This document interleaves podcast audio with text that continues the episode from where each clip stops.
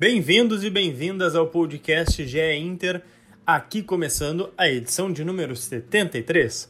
A gente vai repercutir bastante, pessoal, a derrota do Inter para o Flamengo, a expulsão do Rodinei, as polêmicas de pós-jogo em que a diretoria do Inter reclama de algumas coisas, a gente vai explicar tudinho aqui para vocês, beleza? E também, o Inter ainda pode ser campeão brasileiro. Tá complicado? Tá, mas a gente vai explicar os caminhos. Tudo isso e muito mais a partir de agora.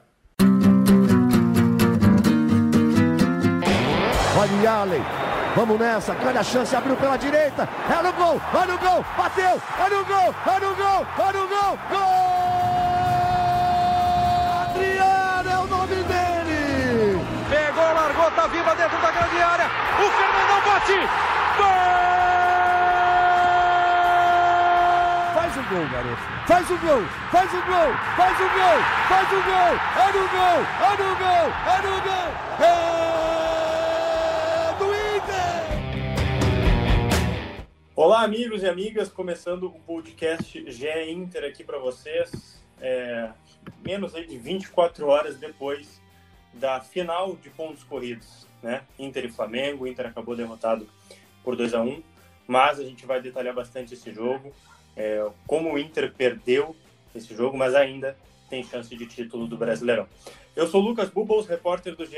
Globo. Estou aqui com meus colegas de reportagem, o Eduardo De Ponto, direto do Rio de Janeiro. Tudo tranquilo, estou a alguns poucos metros da Praia do Leme, mas suando, trabalhando, não estou com o pé na areia, não. Estamos aí, uma cobertura muito intensa ontem no Maracanã, muito tensa também, porque não foi jogada só dentro de campo, posso afirmar isso. É, eu não estou falando que teve esquema para favorecimento, nada. Estou falando do, do, que eu vi nas, nas arquibancadas do Maracanã, mas estamos um vivos. Um de leve da praia. Tomás Rames. Não. Tu, tá, tu tá me entregando que, tu, que eu te mandei uma foto. Tomás Rames, deixa quieto. em Porto Alegre também, o nosso colega aqui de reportagem do GF. Como é que está, Tomás? Certo aí? Tá, tá, tá na tua praia em Atlântida aí? Não, não, estou em Porto Alegre, Lucas. Tudo bem, Lucas? Tudo bem, Eduardo? Uh, mas só queria começar te corrigindo já, né? Para dar uma incomodada logo. Na...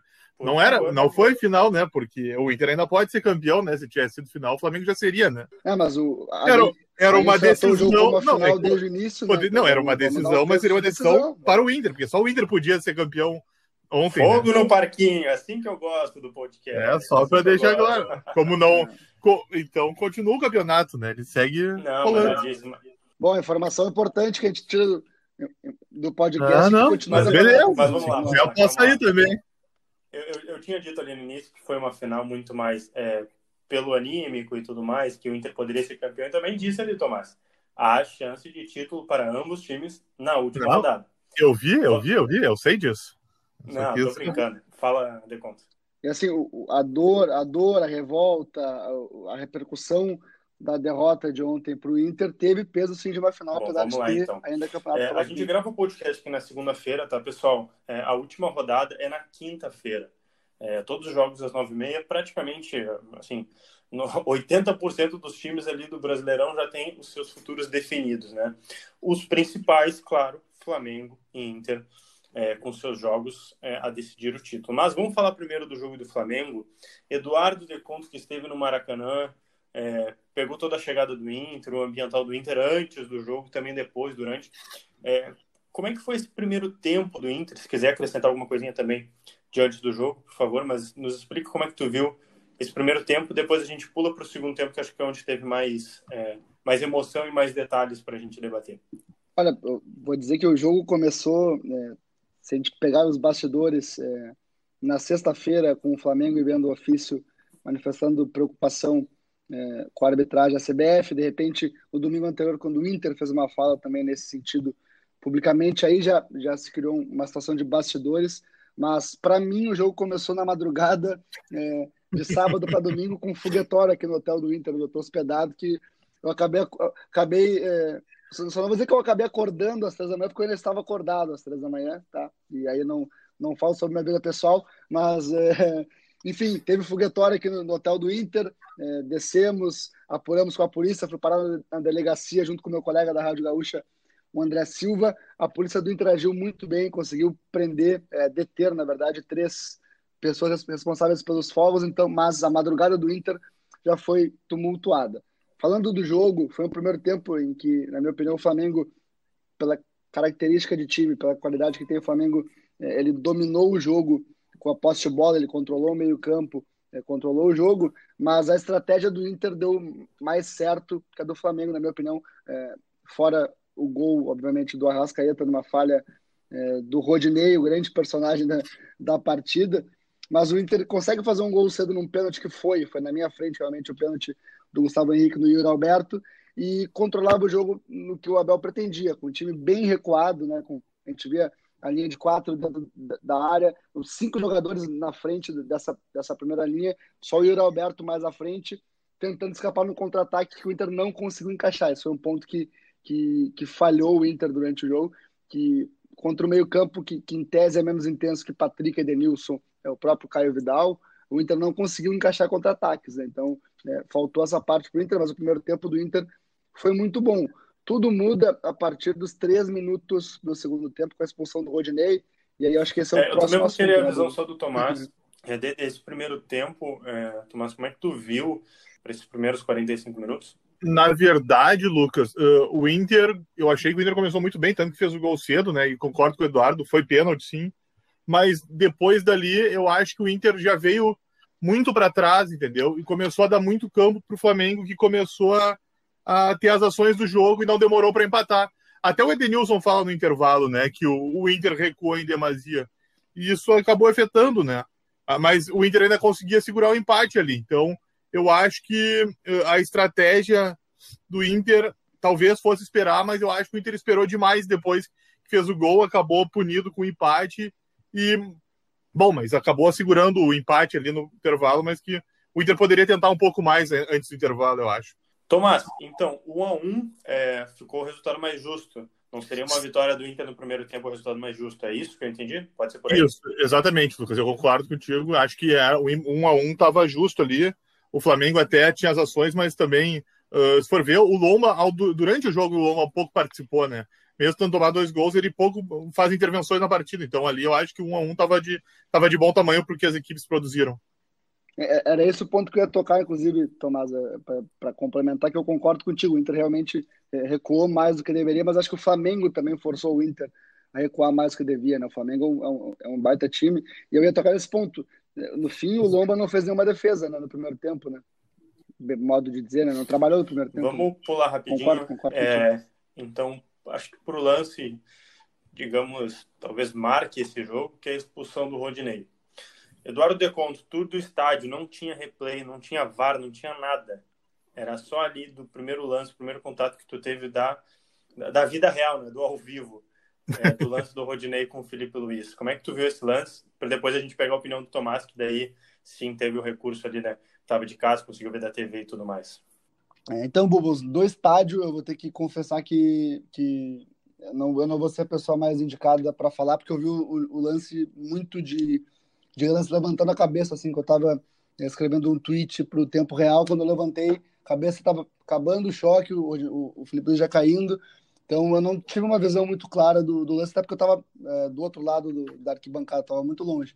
É, vendo o replay depois, é, eu não achei para expulsão, tá? Eu não expulsaria, mas eu não condeno o árbitro ter o critério de expulsar, tá? Eu não, assim, né, eu não acho que seja tão absurdo expulsar o Rodinei nesse lance. O que me chama atenção e aí é, me faz é, dar razão à, à, revolta do Inter é que o Rafael Klaus e outros árbitros, mas principalmente o Rafael Klaus, já adotou critério diferente para o mesmo lance ou até para um lance mais é, forte que esse, ele deu amarelo, né? Então isso realmente é, é um ponto a reclamar. Agora, é, eu não acho, sinceramente, que, que tenha sido tão revoltante assim o lance. Não estou dizendo que o Inter não tem direito, não tem razão de reclamar, mas é, a minha análise é que não era para expulsão, mas é, se o critério sempre for esse, eu, não, eu entendo que poderia ser. Tomás, é, tu teve mais tranquilidade ali da TV e tal, não teve o, o calor do jogo até que que o Deconto pegou também. Teve muita revolta, depois o Deconto pode nos trazer uns bastidores ali. Mas uh, com recurso ali da TV, da transmissão, Tomás, como é que tu, tu viu o lance? Olha, Lucas, eu, eu acho que o Eduardo sintetizou bem, eu concordo com ele. Eu, eu, eu não expulsaria, mas uh, eu daria o amarelo, acharia que está de bom tamanho, mas também uh, entendo o Klaus ter dado, mas eu vejo como foi um erro, entendeu? Eu, eu dou um erro, não nada assim, não foi não surrupiado como o João o João Patrício falou, ou como o Inter acredita. Eu acho que houve um erro do Klaus ali, porque ele mesmo, como o Eduardo falou, já, já decidiu em, em outros momentos e lances semelhantes com o amarelo. Eu acho que era o momento de dar o amarelo e seguir o jogo e vai embora. Mas até o, o Rodinei, se você for pegar, ele postou até no Instagram, né? Pediu desculpa e falou que foi errado. E tem uma curtida do Felipe Luiz, né? Isso talvez isso até mostre também o que os jogadores do Inter mesmo falaram que depois do lance o Felipe Luiz teria dito a eles que não era para expulsar. Né? Tem uma imagem, Tomás, tem uma imagem, Tomás, que o, do, do Felipe Luiz balançando a cabeça negativamente logo que o Klaus mostra o vermelho. Isso. Depois que o Klaus está indo dar o vermelho pro, pro Rodinei, ele está do lado ali, ele baixa a cabeça e faz um não, é verdade. É, o fato é, é que foi, foi um erro, né? Isso é um fato, né? E prejudicou, obviamente. Né? Isso, Exatamente. Isso é inegável, né? Mexe na partida, é. os jogadores têm que correr mais, né? Fica o espaço ali sem dúvida, interfere completamente no, no, andamento do jogo, né? E aí a gente pega o, o, próximo, o gol, o segundo, segundo gol do Flamengo, né? Nasce onde? A partir de, um, de uma vitória individual do Arrascaeta contra o Heitor, né? E aí a gente pensa, pô, o, o seu Elusmar pagou um milhão para ter o Rodinei, o Rodinei foi expulso, né? Mas aí o, o Heitor entra e vai mal também. De repente, valia a pena mesmo pagar esse um milhão, né? E o é, Rodinei marca melhor que o, que o Heitor, né? Então ali ali ficou meio que, né? Ali seria mais. É, óbvio, o Rascaeta poderia passar, mas a, a, se fosse o Rodinei, ele teria mais dificuldade ali naquele lance, né? Claro, até porque o Heitor tinha recém entrado em campo também, ah. né? não tava, de repente não estava. Hum, não, não digo que ele não estava concentrado, nem que não estava pronto, mas né, ele não estava dentro do jogo ainda. Isso faz um pouco de, de diferença. Né? conta. É, é, eu ia te perguntar, é, antes da gente pegar esses bastidores e tal, é, do Maracanã, da, do jogo tenso, Vamos falar rapidinho do segundo tempo, é, a partir né, da expulsão do Rodinei, que foi ali no início. É, como que o Flamengo tomou conta do jogo, também considerando que tinha um jogador a mais? É, eu acho que a superioridade numérica é, faz diferença, obviamente, né? Mas eu, eu senti que o Flamengo ele cansou um pouco no segundo tempo, assim. Depois do segundo gol, principalmente com o Inter, ele se, lançou ao ataque, né? O Flamengo é, não foi incisivo, tão vertical para puxar os, contra-ataques. Agora o Pedro, na minha opinião, fez muita diferença pro Flamengo, assim, sabe gol, é, porque ele, ele joga que os caras falam, os técnicos falam na, na entrelinha, ele se posiciona entre é, o do e os zagueiros, acaba atraindo os zagueiros, acaba mexendo, é, fazendo o zagueiro abrir espaço para os demais entrarem. Né? O Pedro joga muito, é impressionante como, como joga o Pedro. Acho que ele fez muita diferença e assim, o Inter com, com um a menos para tentar atacar o Flamengo que se fechou muito bem. O Rogério Ceni é, fechou o time do Flamengo também no segundo tempo, mexeu muito bem para o Flamengo é, fechar espaços. É, era muito difícil, era só bola aérea, jogadas pelos lados, e o Flamengo foi muito seguro defensivamente é, para evitar que o Inter criasse chances. Tanto que o Inter acho que teve, é, pensando bem, teve uma cabeçada e uma finalização do Galhardo já no final do jogo, né? Mas chama atenção que o Flamengo, mesmo com, com, com um a mais, com esse time muito forte que ele tem, é, ele comemorou muito, né? Se segurou muito, parecia realmente uma, uma decisão de campeonato, né? Assim, tu faz o, tá com a vantagem minutos finais, tu te defende, bola pro mato, né? E, e, é isso aí, o Flamengo se defendeu assim. Agora, é, pegando o jogo, teve o Flamengo fez dois gols, né, anulados, né, e, enfim, o impedimento, depois aquele lance que, na minha opinião, não foi falta do, do Pedro é, no, no, Zé Gabriel ou no Lucas Ribeiro, agora não me fugiu, tá no, no desarme, mas eu não achei falta, o, árbitro no VAR é, é, acabou anulando o gol. É, o que fica para mim desse segundo tempo do Flamengo é como joga a bola o Pedro, é impressionante. É, e agora que a gente já entendeu é, como foi o jogo, os, os 90 minutos, digamos assim, né, de dentro do campo, eu quero saber, Eduardo de Conto, como é que foram os bastidores, aquilo que rolou no Maracanã, o ambiente tenso que tu conseguiu nos descrever ontem e também nas matérias que a gente foi publicando lá no ge.globo barra Inter. Ô, Lucas, é, a tensão no Maracanã começou até fora do, do Maracanã, né, com a torcida chegando, a polícia é, acabou usando bombas de efeito moral para dispersar os torcedores do Flamengo. Aí Caio Caloteiro do Big Brother ia narrar muito bem tudo que aconteceu lá, né? Mas é, deixar para ele narrar. É... O fato é que esses jogos na pandemia, sem torcida, a gente consegue ouvir muito que os dirigentes, delegação, comissão técnica, jogadores falam dentro e fora de campo. No Beira Rio, um pouco menos, porque tem o sistema de som, mas no Maracanã não tem nenhum outro barulho externo além dos barulhos do jogo mesmo.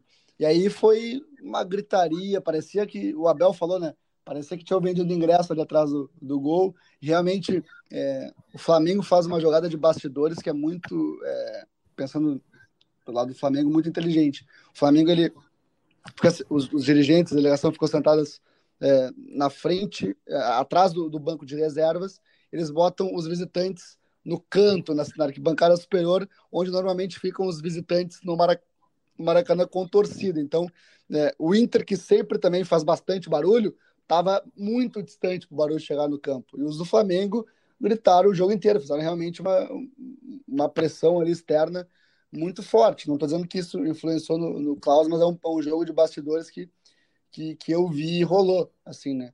É, que eu posso dizer também, é, o banco de reservas do Inter participou bastante do jogo, assim, o tempo inteiro reclamando. No primeiro tempo, é, o, o auxiliar, o Marcelo Vangassi, chegou a se virar para o banco e, e, dizer: pô, vocês são profissionais ou vocês são amadores? Vocês estão parecendo amadores, né? Vamos, todo mundo aqui é profissional, né? Menos os árbitros que não são profissionais, infelizmente, diga-se de passagem, né? É, o Danilo Fernandes foi o que reclamou muito, né? disse que começou, vocês estavam demorando, obrigado CBF, é contra tudo e contra todos, né? Depois da expulsão do, do Rodinei, o Rodrigo Dourado, depois é, do gol anulado do Pedro é, pela falta, né? Ele se levanta e diz: Você só deu porque compensou, você compensou, não foi pênalti, não foi para expulsão é, o Rodinei. É, teve um, um, um grito do Rodolfo Landim, que eu vou ter que usar um palavrão aqui para dizer, mas logo depois do, é, do pênalti marcado do Gustavo Henrique no Yuri Alberto, ele grita um, começou a p... sabe? Então, realmente foi um jogo com um ambiente muito tenso no Maracanã, mas um ambiente tenso que, na minha opinião, começou bem antes do jogo, né? Se a gente pega o último domingo, o presidente Alessandro Barcelos faz uma crítica ao VAR e a decisão do, do árbitro de expulsar o Cuesta, é, de dar o amarelo para o Cuesta contra o Vasco, daí depois, na, na sexta-feira, o, o Flamengo envia no calar da noite, um ofício é, à CBF manifestando preocupação com a arbitragem. Teve a questão do, STJD é, com o Vasco, que é uma outra questão também. Então, realmente foi um jogo é, jogado também nos bastidores, e aí a gente vê as falas dos, dos, dos de, de, Abel Braga e João Patrício Herman depois do jogo. O Abel disse que parecia que tinham vendido ingressos, e o João Patrício fala é, de ser surrupiado, da vergonha, fala também da mentira do Rodolfo Landim para ele sobre o lugar no estádio. Então, realmente foi um, um, uma decisão marcada também pelo que rolou fora de campo. Tomás, das reclamações do Inter pós-jogo, é, quais que tu viu que, que o clube realmente tinha mais razão, algumas é, outras que ele possa ter é, se exaltado um pouco, é, talvez com Abel, com o presidente, com algum jogador que tenha, que tenha reclamado, como que tu viu essa repercussão pós-jogo das reclamações do Inter? Lucas, eu acho que a reclamação no fim do jogo, até pela. É, eles ainda estavam mexidos com a partida, né? Bem ou mal, eles perderam, eles perderam para o principal rival, uh, perderam, perderam a liderança, falta um jogo, de um jeito que, com a expulsão do Rodinei, que eles se irritaram, então eu acho até natural a, a revolta que aconteceu, né? Ah, mas uh, não tem su o Inter não foi surrupiado, isso eu acho que é básico. Né? Não teve isso. Uh, eu não, não acredito, sinceramente, que a CBF quer que o Flamengo ganhe. Eu acho que teve um erro ali que atrapalhou a partida, sim, e prejudicou o Inter, porque deixou o Inter um jogador a menos contra o melhor time da América, contra aquele, aquele sistema ofensivo do Flamengo que é incrível. Mas eu não vejo roubo, não, não teve isso teve um, teve um erro que atrapalhou a partida, assim, ponto. Para mim foi isso, basicamente é isso, entendeu? Uhum. É, vou, vou, só recapitular algumas coisas que falaram. É, o, o, vice de futebol do Inter, é, João Patrício Herman, isso? Isso. Exatamente. É, ele, ele disse que o Inter foi surrupiado, né? é, prometeu ir à CBF é, para ouvir os áudios do VAR e para tentar alguma ação prática, né? não somente o protocolar que os clubes têm feito, né? Outros clubes. O presidente Alessandro Barcelos, desculpa, Lucas, até claro, ficou no Rio, né? Pra, até ficou no Rio para ir na CBF nessa segunda, né? Para ver essa situação. Isso. É, o, o Dourado falou, né, que querem que o Flamengo ganhe. É, o Abel questionou o critério da arbitragem, falou em coisas estranhas, mas que confia no título, né? Dizendo que não acabou. É, agora, Eduardo e Ponto Tomás trouxe aí é, a, informação é, que o presidente Alessandro Barcelos pretende ir à CBF nesta segunda-feira, né? Porque gravamos o podcast aqui no segundo. Ele, ele já está a caminho da CBF, de conta? Olha, eu só não consegui apurar se ele vai de táxi ou se ele vai com carro particular, vai chamar o aplicativo, se eu não consegui é, apurar, não perguntei para ele, mas ele ele está aqui no hotel da, da delegação é, do Internacional, ficou aqui, né? E hoje nos cruzamos no café, eu conversei com ele rapidamente, perguntei, presidente, você vai lá à tarde, né? Ele, sim, vou lá à tarde, e a ideia é já apresentar os argumentos do Inter é, na questão do, do STJD com o Vasco, que, que o STJD pediu para a CBF enviar uh, os vídeos e os áudios do VAR, e aí as partes interessadas, tanto o Vasco quanto o Inter, podem anexar documentos, o Inter vai anexar seus documentos para, obviamente, mostrar que não houve nenhuma irregularidade, e aí o protocolo do VAR dá razão ao Inter, neste caso, né, porque o protocolo do VAR diz que se houver alguma é, falha no, no VAR, se houver alguma decisão que tem que ser tomada de campo, manter a decisão de campo. Então, o próprio protocolo do VAR já prevê esse tipo de situação tendência que não dê em nada, o próprio departamento jurídico do Inter tem esse entendimento, essa confiança, o Inter vai manter os três pontos é, da vitória sobre o Vasco.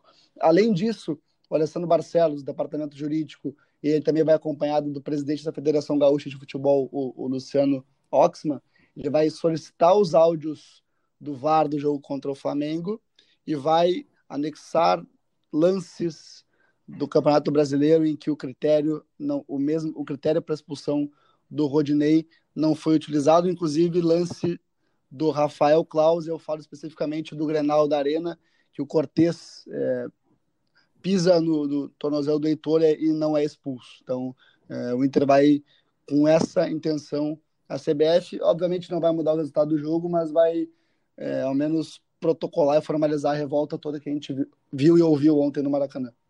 Tomás, sobre o Elusmar Magi Scheffer, que pagou, né? É, pagou não, fez a doação de um milhão para o Inter, para que o Inter, sim, pudesse pagar a cláusula é, para o Flamengo e poder utilizar né, o Rodinei no jogo. É, ele, ele tu, tu conseguiu trocar uma ideia com ele, né? Conseguiu falar com ele depois do jogo. É, e, e tem alguma coisa do de pagar prêmio para São Paulo? Como é que funciona essa questão, se puder nos atualizar, Tomás? Uh, então, Lucas, uh, ele estava incomodado também, como todo torcedor do Inter, né? Ele acha também que o Inter foi prejudicado pela arbitragem no lance do Rodinei, mas uh, depois ele, ele, ele, tá, ele vai falar com o departamento jurídico, né, que cuida da, da empresa dele, para saber como ele pode agir para tentar mandar um, um estímulo para o São Paulo, né, para que jogue ainda com mais vontade e atrapalhe o Flamengo, né? Porque uh, caso o Inter ganhe uh, quinta-feira do Corinthians e o Flamengo tropece, o Flamengo não precisa perder, né? Se o Flamengo empatar e o Inter ganhar, o Inter é campeão. Então a ideia do Elusmar é tentar mandar um estímulo para o Flamengo assim, de, assim depois que ele tiver uma reunião com o departamento jurídico dele, né? Para saber como agir. Perfeito. Só vou dar os créditos aqui, que essa, é, é, essa fala do Elusmar de. Uh injetar dinheiro no São Paulo, né, conforme as aspas dele, foi dita ao site Gaúcha ZH, nossos colegas de Gaúcha. É, o João, João Pretzel, né? Foi o, o João Pretzel? Grande Maravilha. Maravilha. Então, crédito devidamente dado. É, jogar com desvantagem, Eduardo Deconto. Como foi para te ver o Inter jogar com essa desvantagem? E também agora, né, nessa reta final, não, não depende mais de si. É. É, eu acho que o, o, a gente tem que ver como vai, como vai ser, né? Acho que tem um elemento que pode ser positivo para o Inter, que é não jogar com a pressão né, de, de, de, de manter o resultado, né, de ser o, favorito. Né? Agora, essa pressão passa para o Flamengo, mas é, realmente não é uma situação que o Inter gostaria de estar na última rodada, né? Vamos falar a verdade, né? É, não podemos ver isso só pelo, ah, não podemos ver isso pelo lado positivo, não. O Inter vai ter que vencer o Corinthians e torcer para uma outra equipe que, assim, ganhou um jogo no ano, né? Que, que é o São Paulo, inclusive ganhou do Grêmio, né? O São Paulo que pode garantir nessa segunda-feira à noite a vaga no G4, chegar na última rodada sem pretensões no Brasileirão e com uma estreia no Campeonato Paulista já na outra semana. Então, realmente é, é, é uma situação muito difícil para o Inter. O Abel falou que vai trabalhar muito essa questão é, psicológica, questão de pressão, questão de retomada é, depois do jogo e, e, ele chegou a brincar, né? Só vou avisar os jogadores do outro jogo se São Paulo tiver feito um gol, tiver aberto o placar. Do contrário, é jogar e vencer o Corinthians. O Inter é, adotou essa postura desde o início do campeonato, né, de focar só no jogo e esquecer o, o, o, ambiente externo. Isso era na liderança com vantagem. Agora a gente tem que ver como é que vai ser. Tomás, é, quais são as principais atitudes assim que o Abel e a comissão técnica, a diretoria do Inter tem que fazer é, para todo esse ambiente do, do, da última rodada, né? Jogos no mesmo horário, é, o, o, próprio Decon trouxe né, é, essa brincadeira, enfim, essa atitude do Abel de não informar os, o resultado, né? Do jogo do Flamengo. O que, que tu acha que o Abel tem que trabalhar e o Inter também, como clube, tem que trabalhar com o elenco para essa última rodada, né? Não somente para o jogo contra o Corinthians, mas para tudo que envolve. Lucas, o Abel, uma das principais virtudes dele é o espírito agregador dele, né? Então eu acho que essa parte não vai ter muito, não vai ser muito difícil. O Abel ele consegue aglutinar as forças do grupo, ele vai conversar, ele já estava motivando. Logo depois que acabou o jogo, ele já começou esse trabalho com os jogadores. Óbvio, eles ainda estão magoados, estão chateados por tudo que aconteceu. Uh, mas até quinta eu tenho. Eu acredito sim que o, o Abel vai conseguir deixar o grupo focado para buscar a vitória contra o Corinthians. E é isso, entendeu? É acreditar. Eles, eles ainda têm uma chance. O campeonato não acabou. Uh, óbvio que tá complicado, óbvio que é difícil, mas o Inter, se o Inter for derrotado já, aí não vai ter como, né? Porque daí ele não vai, não vai nem ganhar do Corinthians e não serve para nada. O Inter precisa pensar em ganhar o jogo, isso é básico, entendeu? Então o Abel vai montar uma, uma estratégia para sair com os três pontos, vai fazer o grupo recuperar, vai levantar a moral deles. E daí, bom, e aí espera o que acontece no Morumbi se o São Paulo consegue segurar o Flamengo. Vai ser isso. Eduardo De Conto projetando já o jogo contra é, o Corinthians, Inter e Corinthians no Beira Rio todos os jogos tá, da última rodada, pessoal. Quinta-feira, 9h30. Então, Inter e Corinthians no Beira-Rio, São Paulo e Flamengo no Morumbi. É, Eduardo, de conta para esse jogo do Inter, é, tem uma aposta de time já. A gente sabe que ainda né, o Inter chegou no domingo de noite, vai treinar essa semana, mas tu já consegue projetar algum time base? Vai ter alguma mudança muito brusca? Não?